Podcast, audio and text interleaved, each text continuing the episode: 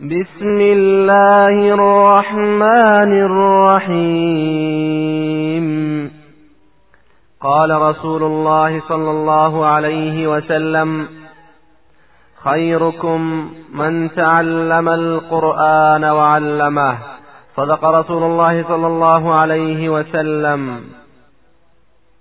ترجمه و تفسیر معانی قرآن جزء عم کست چهارم.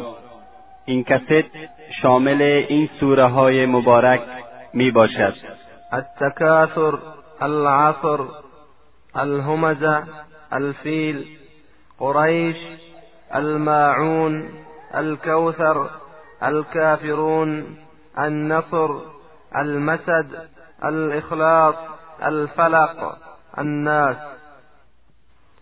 سورة التکاثر. در مکه مکرمه نازل گردیده و هشت آیت می باشد. بسم الله الرحمن الرحیم. به نام خداوند بخشاینده مهربان. الهاکم التکاثر. غافل کرد شما را حرص بسیاری. و افزونی دنیا. حتی زرتم المقابر.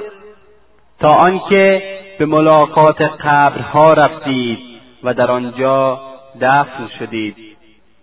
در حرس مال و اولاد دنیا غافل بودند و در دلشان جایی برای محبت خدا نمانده بود و همیشه در فکر مال و ثروت و اولاد و چگونگی زیاد کردن آنها بودند تا اینکه مرگ فرا رسیده و به قبر می‌روند و آنجا معلوم می شود که در چه غفلت و گمراهی به سر می بردند کلا سوف تعلمون.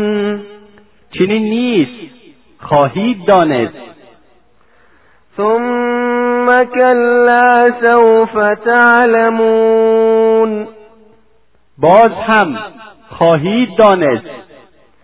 كلا لو تعلمون علم اليقین خواهید دانست به علم و یقین. بار بار به تأکید گفته می شود که این اندیشه شما که دائما در غم مال و ثروت دنیا هستید درست نیست و به زودی خواهید دانست. که همه این متاع دنیایی فانی و زدگذر است. لترون الجحیم. البته دوزخ را مشاهده خواهید کرد. ثم لترونها عین الیقین. سپس می‌بینید آن را به چشم یقین. یعنی سزای این غفلت و انکار و دوری از خداوند و غرق شدن در لذتهای دنیا را نخست در قبر و عالم برزخ و بعد در آخرت به طور یقینی و کلی خواهید دید. ثم لتسألن یومئذ عن النعیم. در آن روز از نعمتهایی که به شما داده بودیم پرسیده خواهید شد. در آن روز از انسانها پرسیده می شود که آیا شکرانه نعمتهای خداوند را که در دنیا به آنها عطا شده بود ادا نمودند و در راه رضای خداوند چه عملی انجام دادهاند؟ سورة العصر. در مکه مکرمه نازل گردیده. و دارای سه آیت می باشد. بسم الله الرحمن الرحیم. به نام خداوند بخشاینده مهربان. والعصر قسم به عصر عصر زمانه را می‌گویند یعنی قسم است به زمانه و در این زمان عمر قیمتدار انسان نیز داخل می شود. و در این زمان که ذکر شده عبرتی است در قدرت و حکمت خداوند که بیان می‌دارد. انسان در خساره و نقصان است. مگر کسانی که چهار صفت حمیده را داشته باشند؟ ایمان عمل صالح تاکید به حق و تاکید به صبر. و این چهار صفت اساس فضیلت می باشد امام شافعی رحمت الله علیه فرمودند اگر خداوند تبارک و تعالی تنها این سوره را نازل می کرد برای مردم کافی بود. همچنان گفتند که عصر ساعات اخیر روز را می‌گویند که چون مانند روز و شب در آن دلایل عظمت قدرت باری تعالی موجود است. این الانسان لفی خسر که انسان در خساره و زیان است. إلا الذين آمنوا وعملوا الصالحات وتواصوا وتواصوا بالحق وتواصوا بالصبر. مگر آنانی که ایمان آوردند به خداوند و کارهای نیکو کردند و تأکید و تشویق کردند یکدیگر را به دین حق و تأکید و تشویق کردند. یکدیگر را به صبر.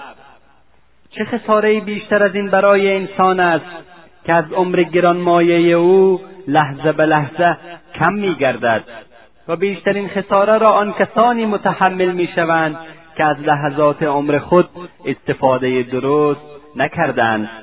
و عمر عزیز خود را در عیش و عشرت و له و و در غم دنیا و متاع فانی آن گذراندند. در حالی که باید از این عمر کوتاه در عبادت خداوند و کسب فضایل و شرف استفاده می کردند تا در سایه رحمت خداوند پاداش نعمتهای ابدی و فنا نشدنی به دست می آوردند. برای اینکه انسان از این خساره و زیان در امان باشد چهار چیز لازم است نخست ایمان آوردن به خداوند تبارک و تعالی و به رسولان او تعالی و به قرآن کریم و آنچه از اوامر و نواهی که در آن ذکر کردیده است. و تنها این ایمان آوردن کافی نمی باشد بلکه انسان باید با اعمال نیک و شایسته عملا ثابت سازد که ایمان آورده است. و تنها بر صلاح خود قناعت نکرده و از صلاح امت را نیز در نظر داشته باشد. و مردم را با قول و فعل خود در دین حق و در معامله های زندگی به اختیار نمودن صداقت و صلاح تأکید نماید و در این راه از صبر و تحمل کار گرفته و دیگران را نیز بر آن تأکید نماید. خوشا با آل کسانی که به این افعال نیکو آراسته می باشند. سورة الهمزه در مکه مکرمه نازل گردیده و نو آیت می باشد. بسم الله الرحمن الرحیم به نام خداوند بخشاینده مهربان. ویل لكل همزة لمزه وای به هر تن زن عیب جوی. وای از جانب خداوند یعنی عذاب شدید و هلاکت و تباهی. برای آنانی که در عیب جویی مردم و غیبت و طعنه زدن می‌پردازند. این مرضی است که بعضی انسانها به آن مبتلا می‌باشند و عیب خود را فراموش نموده و به عیب جویی مردم مصروف میگردند. خداوند تبارک و تعالی صفات این گونه اشخاص را بیان نموده و عاقبت آنها را روشن می‌سازد. الذي جمع مالا وعدده. همان کسی که مال فراوان جمع نموده و به حساب شمرده است. منشأ تن و عیب جویی تکبر است و سبب تکبر مال و ثروت دنیا می باشد. مالی که این انسانها جمع نموده و به حرص آن را شمرده و در راه خدا مصرف نمی کنند. یحسب ان ماله اخلده میپندارد که مالش جاودان خواهد ساخت او را در دنیا. این گونه انسانها فکر می‌کنند که این مال و دارایی از آنها جدا شدنی نیست و آنها را از هر گونه آفات حفظ می کند ولکن كلا لينبذن في الحطمة چنین نیست که پنداشتند بلکه انداخته می‌شوند در حتمه وما ادراک ما الحطمه و چگونه خواهی دانست که چیست حتمه نار الله الموقده آن آتشی است که خداوند افروخته است آن را. یعنی این تصور آنها بالکل باطل است و این انسانهای بدفرجام به دوزخ انداخته می‌شوند و آن مالی که جمع کردهاند حتی طالب گور آنها را امراهی نخواهد کرد. التي تطلع على الافئده آن آتشی که غلبه می کند بر دلها و شعلور می سازد اینها علیهم مؤصده فی عمد ممدده و آن آتش برایشان از هر سو بسته شده و احاطه کرده است در ستونهای بلند. یعنی شعلههای آتش چون ستونها بلند خواهد شد. و یا مراد آن است که کفار در ستونهای دوزخ بسته شده و در دوزخ انداخته می‌شوند. و آتش آن مجرمان را از هر طرف در بر می‌گیرد. سورة الفیل در مکه مکرمه نازل شده و پنج آیت می باشد بسم الله الرحمن الرحیم. و نام خداوند بخشاینده مهربان. الم تر کیف فعل ربک باصحاب الفیل؟ آیا ندیدی که پروردگار تو با اصحاب فیل چه کرد؟ الم یجعل کیدهم فی تضلیل آیا نگردانید مکرشان را در تبایی و بیحاصلی؟ این سوره مبارک داستان ابرهنام حاکم یمن را بیان می‌دارد که چون دید مردمان از همه جا به زیارت خانه کعبه می‌روند به رشک افتاده و کلیسای عظیمی بنا کرد. و هر گونه اسباب تجمل و آسایش در آن فراهم نمود و فکر کرد که شاید مردمان از زیارت کعبه ساده و اصلی منحرف شده به زیارت کلیسای زیبا و مزین او روی آورند و او آن کعبه مصنوعی خود را آباد کرد و مصارف زیادی نمود. اما مردم با آن کلیسا التفاتی نکرده و وقعتی نگذاشتند. و مخصوصا قریش که از این واقعه سخت برآشفتند بالاخره یکی از اعراب بر آن کلیسا بی احترامی نمود. به هر حال این واقعه موجب خشم و براشفتگی ابرهه گردید و لشکر بزرگی ترتیب داد و با دسته فیل سواران خود به عزم تخریب کعبه مشرفه حرکت نموده و به مکه مکرمه نزدیک گردید. در این وقت عبدالمطلب سردار قریش بود و چون از نزدیک شدن دشمن به خانه خدا شنید به مردم مکه اعلان کرد که فقط جان و مال خود را محافظه کنند و از کعبه اندیشه نکنند. زیرا کعبه مالکی دارد و آن خانه پاک را خدایی است که از آن حمایت نماید. چون ابرهه دید که مردم از کعبه حراست نمی کنند و آماده جنگ نیستند به تخریب و تفخیر خانه خدا متیقن و دلیرتر شد و به سوی کعبه هجوم برد. و وقتی به کعبه نزدیک شد مرغهای کوچکی دست دست در آسمان پدیدار شدند که رنگ آنها سیاه و در منقار و چنگالهای هر یک سنگهای کوچکی بود. فوج فوج این مرغان بر فضای کعبه هویدا شدند و بر اساکر ابرهه شروع به سنگ باران کردند. این سنگ ها به قدرت خداوند از گلوله تفنگ نافذتر بود و به هر که اصابت می کرد سوراخ نموده از طرف دیگر می برآمد و یک نوع ماده زهردار به جا میگذاشت. یک قسمت بزرگی از سپاه ابرهه در همانجا هلاک شدند و قسمتی که گریختند به امراض گوناگون گرفتار شده و مردند. وأرسل عليهم طيرا أبابيل فرستاد خداوند بر ایشان پرندگان دست دسته. ترمیهم بحجارت من سجیل که می افکندند بر آنها سنگهایی از گل پخته. فجعلهم كعصف مأکول و گردانید آنها را مانند کاهی خرد شده و جویده شده. این واقعه در سال 570 میلادی رخ داده که مصادف با سال ولادت با سعادت سرور کائنات حضرت محمد ابن عبدالله صلی الله علیه و آله و سلم می باشد گویا این واقعه علامه آسمانی برای ورود کوکب مسعود حضرت پیامبر اسلام صلی الله علیه و آله و سلم بوده است. سورة القریش.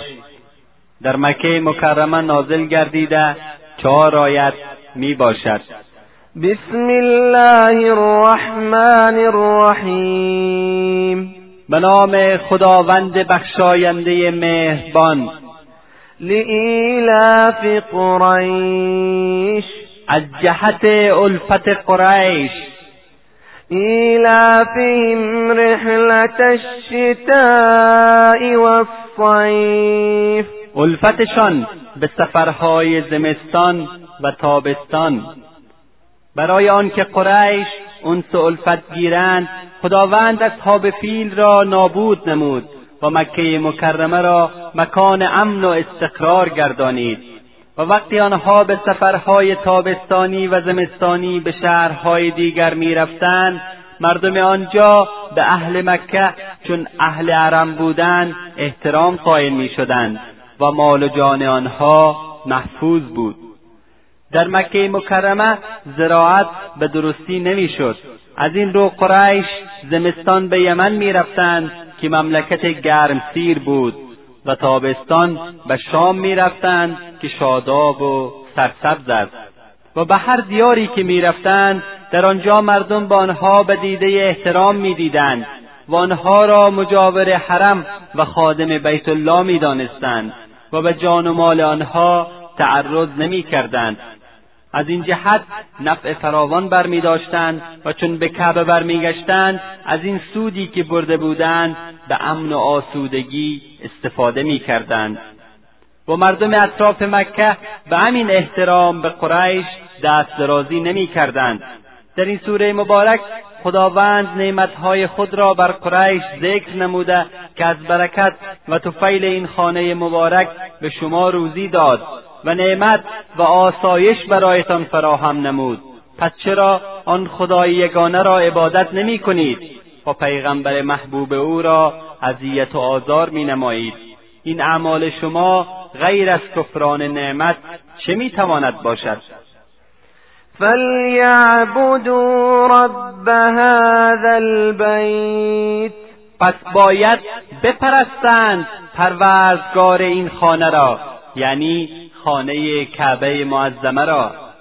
الذي اطعمهم من جوع وآمنهم من خوف. که در گرسنگی ایشان را تعام داد و در حالت ترس و خوف به ایشان نعمت امن و امان بخشید. سورة الماعون. در مکه مکرمه نازل گردیده و هفت آیت می باشد. بسم الله الرحمن الرحیم به نام خداوند بخشاینده مهربان. ارأیت الذی یکذب بالدین آیا دیدی آن را که روز جزا را انکار می کرد و دروغ می شمرد؟ یعنی تصور می کند که روز حساب وجود ندارد و قیامتی در کار نیست. و خداوند جل جلاله جزای نیک و بد را نخواهد داد. در حالی که این تصور آنها اندیشهای باطل است. فذلك الذي يدعو اليتیم و آن کسی است که یتیم را به اهانت میراند. یعنی امرای یتیم همدردی نمی کند و با او به سنگدلی و نهایت بد اخلاقی پیش می آید ولا یحض على طعام المسکین و ترغیب نمی کند بر تعام دادن مسکین و محتاج. یعنی نه خودش از فقیر و محتاج دستگیری می کند و نه دیگران را به این کار تشویق و ترغیب می دهد. رحم و عاطفه بر یتیمان و فقیران از جمله مکارم اخلاق بوده است که در تعلیمات هر مذهب داخل می باشد. ولیکن دین مبین اسلام تاکید فراوان بر این دو مسئله نموده. چنانچه پیامبر اسلام صلی الله علیه و سلم فرمودند من و کسی که کفالت یتیمی را به دوش گرفته در جنت هستیم. و دو انگشت خود را یکجا نموده نشان دادند. یعنی در پهلوی هم و در یک جا. و کمک کردن به مردمان فقیر و محتاج در بسیاری از آیات قرآن کریم بعد از ایمان به خدا و نماز و زکات ذکر گردیده است که دلیل بر عظمت و ثواب بزرگ این عمل خیر می باشد پس ای برادر و خواهر مؤمن برای اینکه شرف هم صحبتی و یک جا شدن با پیامبر بزرگ اسلام حضرت محمد صلی الله علیه و سلم نصیبتان شود از یتیمان سرپرستی و از مسکینان دستگیری نمایید. مخصوصا در کشور ما که بعد از جنگ های طولانی عده زیادی یتیم و بی سرپرست وجود دارد که کمک و سرپرستی و تربیت آنها وظیفه ایمانی و وجدانی ما و شما می باشد زیرا بسیاری از آنها پدران و عزیزان خود را در راه دفاع از شرف و ایمان ما و شما از دست دادند. فویل للمصلین. پس وای به حال آن نماز گزاران الذين هم عن صلاتهم ساهون. که ایشان از نماز خیش غافلند. یعنی هلاکت و عذاب خداوند بر آن کسانی است که نمی‌دانند در حالت نماز با کی در مناجات هستند و مقصود از نماز چیست. گاهی می‌خوانند و گاهی ترک مینمایند و گاهی هم نماز را به خاطر کارهای دنیایی به تعویق میاندازند و اگر نماز هم بخوانند چنان به تیزی و شتاب باشد که گویی مرغی بر زمین منقار می‌زند و نمی‌دانند که به بارگاه رب العزت چگونه باید حاضر شوند. خداوند عالم و دانا از دلهای ما آگاهی دارد و می‌داند که چقدر خلوص نیت و خشوع در عبادات در ما می باشد بعضی از مفسرین کرام فرمودند که این آیات و آیات بعدی این سوره درباره صفات منافقین نازل شده است. الذين هم يراءون ويمنعون الماعون. و وای به آل آنانی که ریا می‌کنند و نمی‌دهند ماعون را. یعنی نماز و اعمال نیک را برای خودنمایی انجام می‌دهند و خشنودی خالق عظیم و شن در نظرشان نیست و یگانه مقصدشان خشنودی مخلوق می باشد و ما اون چیزهایی کارآمد عمومی می باشد و بعضی از انسانها از شدت بخل از دادن این چیزها که رواج عمومی داشته باشد خودداری می کنند مانند دیگ، تبر، ریسمان و دل و غیره. ریا در عبادت شرک است زیرا عبادت خاص برای خداوند جل جلاله می باشد و هدف فقط خوشنودی و رضای او تعالی باید باشد. اما وقتی که در حین عبادت انسان به غیر خداوند توجه نموده و یا برای ارضا و خوشنودی غیر خداوند عملی انجام داده در حقیقت به خداوند تبارک و تعالی شرک آورده و مرتکب گناه بزرگ شده است. سورة الكوثر. در مکه مکرمه نازل گردیده سه آیت می باشد. بسم الله الرحمن الرحیم. به نام خداوند بخشاینده مهربان. اینا اعطیناک الكوثر ما عطا کردیم تو را کوثر. این خطاب به پیامبر صلی الله علیه و سلم است که خداوند تبارک و تعالی برای تکریم مقام رفیع او میفرماید به تو ای محمد دایما خیر زیاد عطا کردیم و از آن جمله نهر کوثر است. در حدیث شریف آمده است که کوثر نهری است در جنت که کنار آیان از طلاست و مجرای آن از در و یاقوت. و خاک آن خوشبوتر و بهتر از مشک و آب آن شیرینتر از اصل و سفیدتر از برف می باشد همچنان پیامبر صلی الله علیه و سلم فرمودند که کوثر نهری است که خداوند آن را برایم وعده داده است و در آن خیر زیادی است و امت من در روز قیامت به سوی آن رجوع می کنند و وقتی از آن نهر باز داشته می‌شوند می‌گویم که اینها امت من هستند. و پیامبر صلی الله علیه و سلم گفته می شود تو نمیدانی که اینها بعد از تو چه کردند. خداوند تبارک و تعالی ما و شما را از جمله کسانی بگرداند که از این نهر سیراب می‌شوند. فصل لربك وانحر. پس نماز بخوان برای پروردگار خود و قربانی کن برای او. یعنی به شکرانه این نعمتی بزرگ نماز برپادار و در عبادت خداوند بکوش و برای او تعالی قربانی نما. از این آیات مبارک که خطاب به نبی کریم صلی الله علیه و سلم و حکم بر همه مسلمانان است ثابت میگردد که عبادت خاص برای خداوند عزوجل می باشد و همچنان قربانی و نظر و نیاز خاص برای خداوند قادر و تواناست.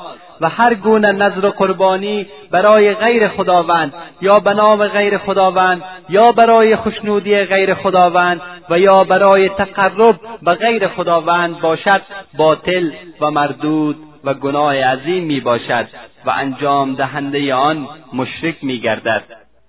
این شانئک هو الابتر که به تحقیق دشمن بدگوی تو امان است. ابتر. گروهی از کافران به حضرت محمد صلی الله علیه و سلم می‌گفتند که چون وی پسر ندارد از این جهت وقتی که از این جهان رحلت نماید کسی نیست که نامی از او ببرد. مردانی را که پسر نداشتند در آن وقت ابتر مینامیدند. یعنی کسی که نسلی بعد از او نباشد و یا مقطوع نسل باشد. خداوند قادر و توانا میفرماید که خداوند به حضرت محمد صلی الله علیه و سلم خیر زیاد عطا فرموده و نام نیکوی او را تا ابد جاودان و روشن گردانیده است. آنانی که پیامبر بزرگ اسلام را ابتر گفتند کجایند که ببینند امروز در سراسر گیتی نام نیکوی محمد به بزرگی یاد می شود و دلهای میلیونها انسان به عقیده و محبت وی صلی الله علیه و سلم شیفته و شیدا شده است و در هر لحظه میلیونها مرتبه نام زیبای او به نیکی یاد می شود و مسلمانان بر او سلام و درود میفرستند. سورة الكافرون. در مکه مکرمه نازل گردیده و شش آیت می باشد بسم الله الرحمن الرحیم به نام خداوند بخشاینده مهربان. قل یا ایها الكافرون بگو که ای کافران. لا اعبد ما تعبدون. نمی پرستم آن را که شما می پرستید ولا انتم عابدون ما اعبد. و نه شما می پرستید آن را که من می پرستم تنی چند از سرداران قریش به حضور پیامبر صلی الله علیه و سلم آمده گفتند که ای محمد بیا تا صلحی برقرار نماییم. به این صورت که ما برای یک سال خدای تو را میپرستیم و تو برای یک سال معبودان ما را پرستش کن. و در رد خواسته آن کافران این سوره نازل شد که آن حضرت صلی الله علیه وسلم آن را در مجلس قریش قرائت نمودند. ولا انا عابد ما عبدتم. و نه من میپرستم آنچه را که شما میپرستید. ولا انتم عابدون ما اعبد و نه شما میپرستید آنچه را که من میپرستم. لکم دینکم ولی دین. برای شماست دین شما و برای من دین من. یعنی معبودانی را که شما به غیر خداوند میپرستید من از آنها بیزارم و آنها را نمیپرستم و شما هم به خدای یگانه ایمان نمیآورید. سورة النصر. در مدینه منوره نازل گردیده دارای سه آیت می باشد. بسم الله الرحمن الرحیم. به نام خداوند بخشاینده مهربان. اذا جاء نصر الله والفتح. چون بیاید این گام مدد و پیروزی خداوند. ورأيت الناس يدخلون في دين الله افواجا و ببینی که مردم دسته دسته به دین خدا داخل شوند. این سوره مبارک از فتح مکه سخن می‌گوید. فتحی که خداوند عزوجل مسلمانان و اسلام را به آن عزت بخشید. و سبب نشر اسلام در جزیرت العرب و همه عالم شد و مراکز شرک و بتپرستی را نابود کرد و بعد از آن مردم گروه گروه به اسلام داخل شدند. این سوره قبل از فتح مکه نازل شده و با بیان نمودن فتحان و داخل شدن مردم دست دست به دین اسلام که کمی مدت بعد از نزول این سوره به وقوع پیوست دلیل بزرگ بر صدق نبوت پیامبر صلی الله علیه و سلم و یکی از معجزات قرآن می باشد. فسبح بحمد ربك واستغفره انه كان توابا. پس خدای خود را ستایش نموده به پاکی یاد کن و آمرزش بخواه از او. او خدای بسیار توبه پذیر است.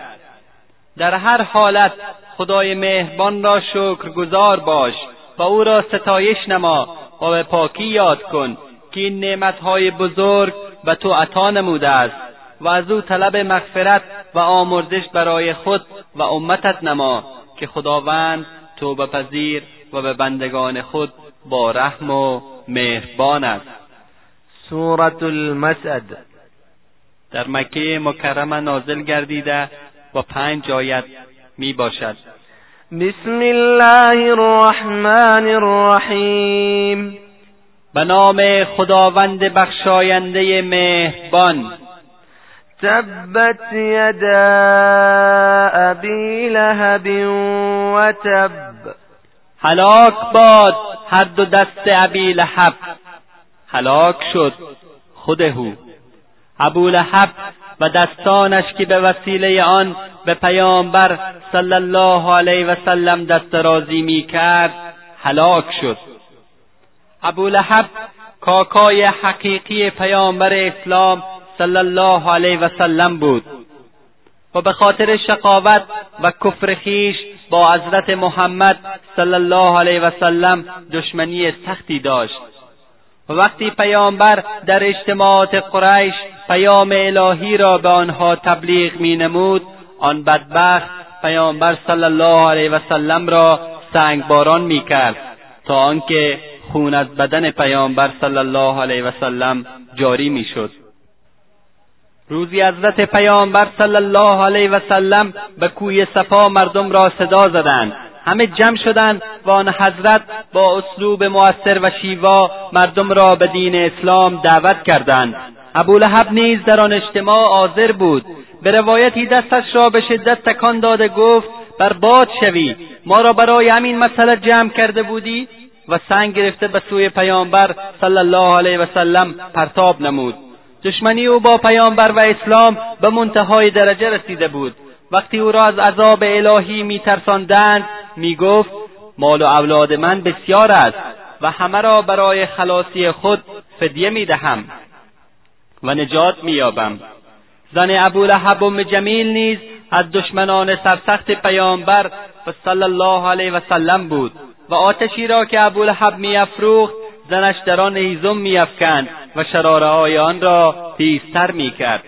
در این سوره عاقبت هر دو توضیح داده شده و بیان میگردد که هر کس به دشمنی اسلام برخیزد ابولهب باشد یا غیر ابولهب زن باشد یا مرد خیش باشد یا بیگانه کوچک باشد یا بزرگ ذلیل و تباه می شود. ابولهب خیش پیامبر اسلام بود. این رابطه او را از عذاب خداوند نجات نداد. ابولهب که دستهای خیش را به شدت حرکت می‌داد و به پیامبر صلی الله علیه وسلم دست درازی می‌کرد خودش و دستانش تباه شد. و سرداریش محو و نابود گردید. لازم به یادآوری است که این سوره در مکه نازل گردیده و بعد از هجرت پیامبر صلی الله علیه وسلم و هفت روز بعد از غزوه بدر در جسم ابولهب جراحت مسمومی ظاهر شد و اهل و عیالش از ترس بیماری او را از منزلش بیرون افکندند. در همان حالت بیماری به خاری و ذلت به دور از خانهاش مرد. و سه روز کسی حاضر نشد که جسد او را از زمین بردارد.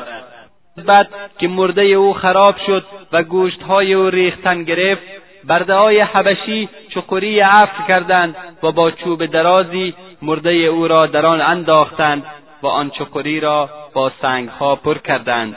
این بربادی و فضیحت این جهان بود ولکن عذاب آن جهان ما اغنا عنه ماله و ما کسب و آنچه از مال و ثروت کسب کرد او را از آتش جهنم و عذاب خداوند نرهانید و دفع نکرد. سیصلا نارا ذات لهب. به زودی در آتش شعلهور جهنم افتد. و امرأته حمالت الحطب. و زن او بردارنده هیزم است. زن ابولهب هیزم خار می آورد و بر سر راه پیامبر صلی الله علیه وسلم میریخت تا به آن حضرت و سایر مردم اذیت برساند. خداوند میفرماید چنانچه زن ابولهب در این دنیا در اذیت و آزار و دشمنی پیامبر صلی الله علیه وسلم همکار و مددگار شوهرش بود در دوزخ نیز رفیق ابدی شوهرش می باشد و در جهنم زقوم و هیزم خاردار دوزخ را گرفته و می گردد و عذاب الهی را بر شوهرش تیزتر می کند فی جیدها حبل من مسد. در گردنش ریسمانی از دیف خرما می باشد. مفسرین فرمودند که مراد از توق و زنجیرهای دوزخ می باشد. می‌گویند در گردن زن ابولهب توق قیمتداری بود که می‌گفت سوگند به لات و که این توق را در راه دشمنی محمد صرف می نمایم. پس ضرور است که در دوزخ هم گردن او خالی از توق نباشد لیکن توق عذاب خداوند. جالب اینجاست که آن زن بدبخت به این ترتیب مرد که ریسمان پشتاره هیزم در گلویش سخت پیچید خفه شده جان داد. فدای تو ای رسول خدا که در راه دعوت و تبلیغ این دین و در راه نشر این دین مقدس از ابولهب و زنش و دیگر دشمنان اسلام چه رنجها و مصائب که ندیدی. اگر به سنگت زدند اگر خار بر سر راحت نهادند اگر خون از بدن مبارکت جاری شد اگر به امرای تو به جنگ و قتال برخواستند و اگر تو را از شهر و دیارت بیرون کردند لیکن لحظه ای از غم امت غافل نبودی. و لحظه ای از دعوت به دین حق دریغ نکردی. حتی در آخرین لحظات که جان به جان آفرین سپردی در غم امت خود و هدایت ایشان بودی. وای به آل ما که کتاب خدا را به کناری گذاشته و سنت مبارک تو را رها کردیم و دنبال عیش و عشرت و لذتهای دنیایی غرق گردیدیم. و وظیفه مقدسی که بعد از رهرت به ما سپردی رها کردیم و به دنبال هوای نفس و گفته های شیطان شدیم. خداوند تبارک تعالی به وسیله تو ما را بهترین امتها قرار داد. تا به دین خدا دعوت نماییم و از زشتیها باز داریم. اما ما تنها چیزی که به آن توجه نداریم همین است. فردا روز قیامت با چه روی با تو روبرو شویم؟ و چگونه از تو طلب آب کوثر و شفاعت نماییم و چگونه خود را امت تو بخوانیم؟ تو در راه دین هر رنج و زحمت را تحمل کردی و ما حاضر نیستیم در راه خدا گردی به چهره ما بنشیند. تو مال و ثروت و مقام و منزلت دنیا را در راه خدا قربان کردی ولکن ما حاضر نیستیم قدمی در راه خدا برداریم. درود و سلام خدا بر تو و آل و اصحابت باد. سورة الاخلاص در مکه مکرمه نازل گردیده و چهار آیت می باشد. بسم الله الرحمن الرحیم. به نام خداوند بخشاینده مهربان. قل هو الله احد. بگو او خدای یگانه است. الله الصمد. خداوند بینیاز است. یعنی ای پیامبر بگو که خداوند یگانه است و در مقابل او تعالی و ذات منزه و پاک او هیچ شرک و شبهی نیست و خداوند تبارک و تعالی از همه کس بینیاز است ولکن همه موجودات به وی نیاز دارند. او تعالی ذاتی است که در همه احتیاجات به وی رجوع می شود و او تعالی بعد از فنای همه کائنات باقی و پایدار است. و او تعالی از گرسنگی و تشنگی منزه است. لم یلد ولم یولد. نزاد کسی را و نزاده شده است از کسی. یعنی نه کسی اولاد اوست و نه او تعالی اولاد کسی است. این بیان برای تردید کسانی است که عیسی علیه السلام را پسر خدا و یا فرشتگان را دختران خدای متعال می‌گویند. ولم یکن له کفوا احد و هیچ کس مانند و همتای او تعالی نیست. یعنی همه صفات و کمالاتی که خداوند تبارک و تعالی دارد در دیگری نیست. اختیار همه مخلوقات و همه کائنات به دست او تعالی است غیر از او تعالی هیچ کسی را اختیاری و تصرفی در شؤون کائنات نمی باشد. این سوره مبارک میفرماید که هیچ کس جز خداوند یگانه لایق عبادت نیست. هیچ خالق و آفریدگار و هیچ روزی رسانی جز خداوند یکتا نیست.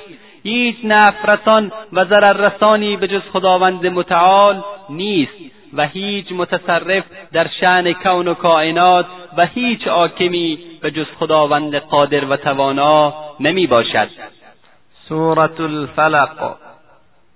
در مدینه منوره نازل گردیده پنج آیت می باشد.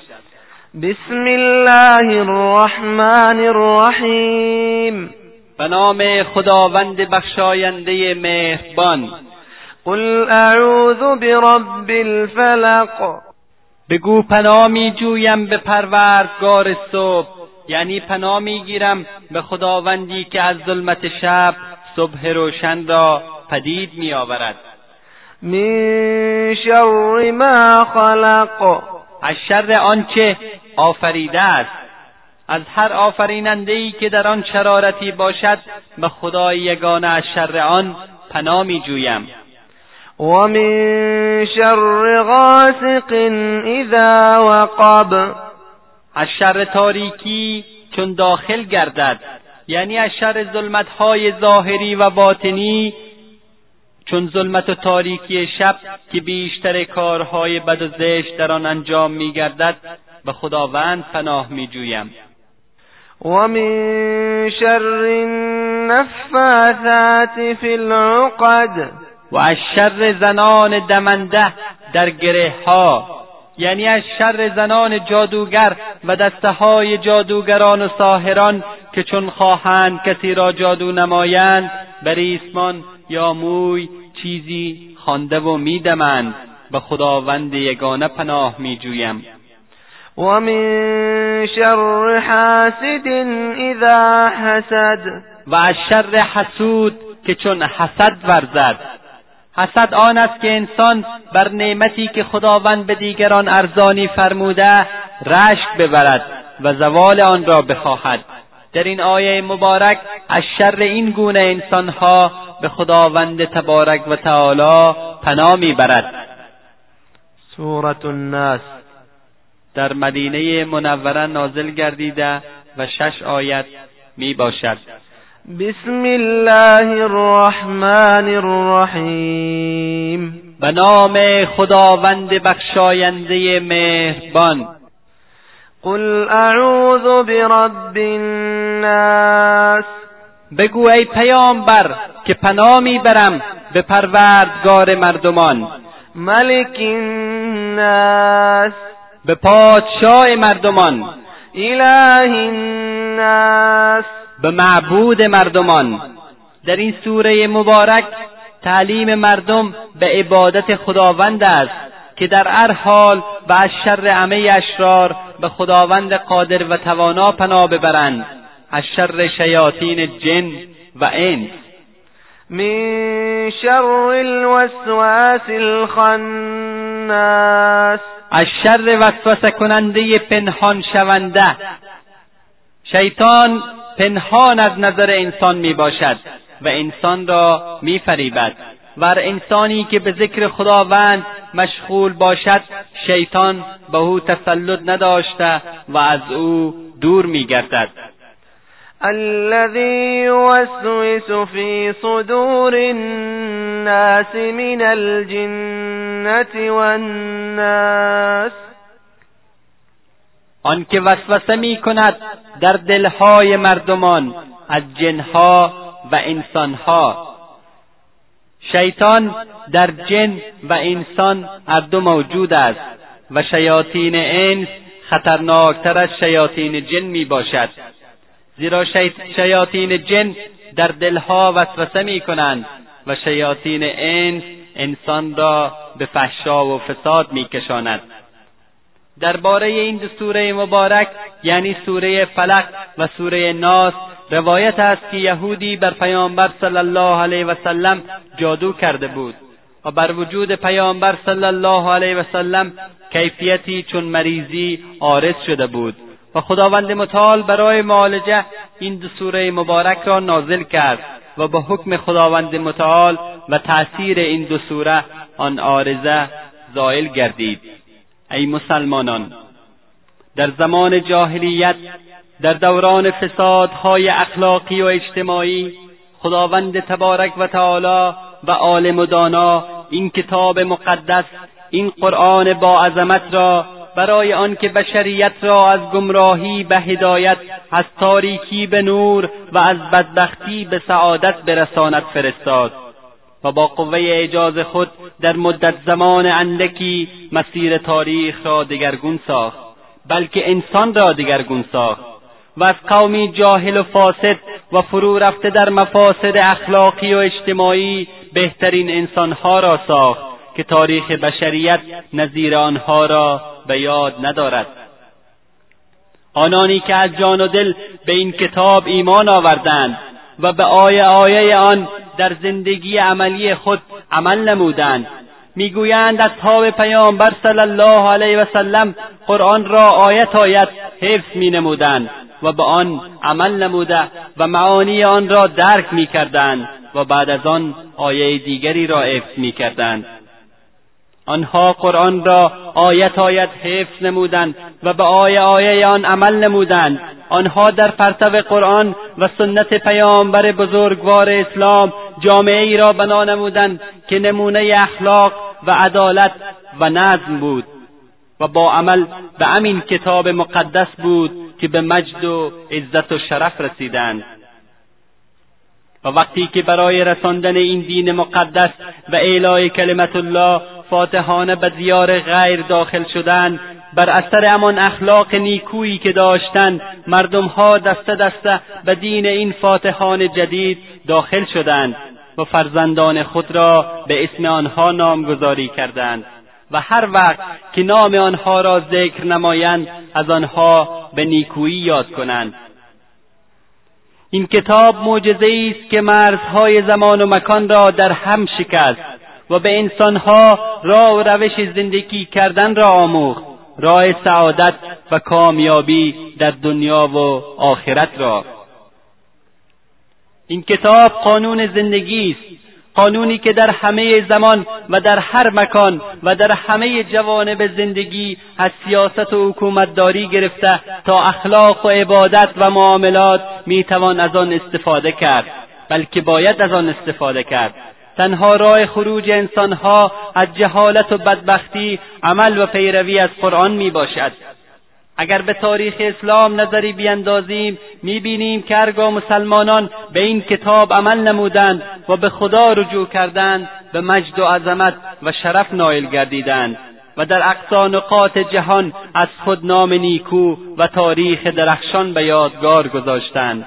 اما وقتی که از این کتاب مقدس دور گشتند و به دستورات آن عمل نکردند خار و ذلیل و بدبخت گردیدند و آن مجد و عظمت خود را از دست دادند یکی از علما فرموده است حق قرآن خواندن آن است که زبان و عقل و دل در آن شریک باشد و هر یک را بهره خاص و استفاده خاصی باشد. بهره زبان درست و روشن خواندن حروف قرآن است. بهره عقل تشخیص معارف و تفسیر معانی قرآن است. بهره دل پند پذیرفتن و عمل کردن در ترک بدی و گناه و گزینش عمل به نیکی می باشد. پس زبان پند دهنده است و عقل ترجمه کننده و دل پند پذیرنده می باشد. مقصود و مطلوب از تلاوت قرآن تفکر و تتبر و تأمل در معانی آن می باشد. چنانچه خداوند تبارک و تعالی می فرماید كتاب أنزلناه إليك مبارك ليدبروا آياته وليتذكر أولو الألباب این قرآن کتابی است با برکت که نازل کردیم آن را به سوی تو تا مردمان تأمل کنند در آیات آن. تا صاحبان عقل و خرد پند گیرند از آن. وظیفه علما و دانشمندان مسلمان بزرگتر و جدیتر است. آنها باید به صورت خاصی توجه داشته باشند و در آموختن و آموزاندن کلام الهی برای همه یقشار امت اسلامی جدیتر باشند. تا باشد که مسلمانان با بازگشت به قرآن و عمل به این برنامه جاودان خداوند متعال دوباره به مجد و عظمت دیرینهشان دست یابند. و امت اسلامی آنگونه که قرآن آنها را وصف نموده و خواست خداوند تبارک و تعالی می باشد بگردند. پس ای مسلمانان قرآن را با تفکر و تأمل بخوانید و سعی نمایید که از طریق کتب تفسیر و کتبهای ترجمه و تفسیر معنی قرآن کریم را بیاموزید و با اشتراک در حلقات تفسیر و یا به وجود آوردن آن در فهم درست قرآن کریم کوشش نمایید. و از امام و خطیب مسجد بخواهید که در عقب یکی از نمازها سوره و یا آیاتی چندی از قرآن مجید را تفسیر و ترجمه نماید تا عموم مردم از احکام و فرامین آن مستفید گردند. فهمیدن و تحصیل علوم اسلامی خاصتا تفسیر و حدیث و فقه وظیفه همه مردم می باشد و هر کس به اندازه استطاعت و استعداد خود باید در تحصیل علوم اسلامی کوشش نماید. بارلاها تو را سپاس می‌گوییم که ما را به اسلام هدایت نمودی. تو را به حمد و ستایش یاد می نماییم که نعمتهای فراوان بخشیدی و بهترین کتاب آسمانی را برای ما فرستادی و ما را بهترین امتها در بین انسانها قرار دادی. خداوندا به همه اسمایی که خود را به آن نامیده ای و یا در کتاب خود نازل فرموده ای از تو می‌خواهیم که قرآن عظیم را بهار دلهای ما بگردان و نور چشمان ما و شفای سینه ما بگردان. پروردگارا این قرآن عظیم را دور کننده غمها و حزنهای ما بگردان. بارلاها این قرآن مجیدت را راهنمای ما به سوی جنت و نجات دهنده ما از دوزخ و دوای دردهای ما و زداینده گناهان ما بگردان. خداوندا به ما توفیق بده که به احکام قرآنت عمل نماییم و ما را هدایت بده تا آیات آن را حفظ نموده در آن تفکر و تدبر نماییم. و علیکم و رحمت الله و برکاته.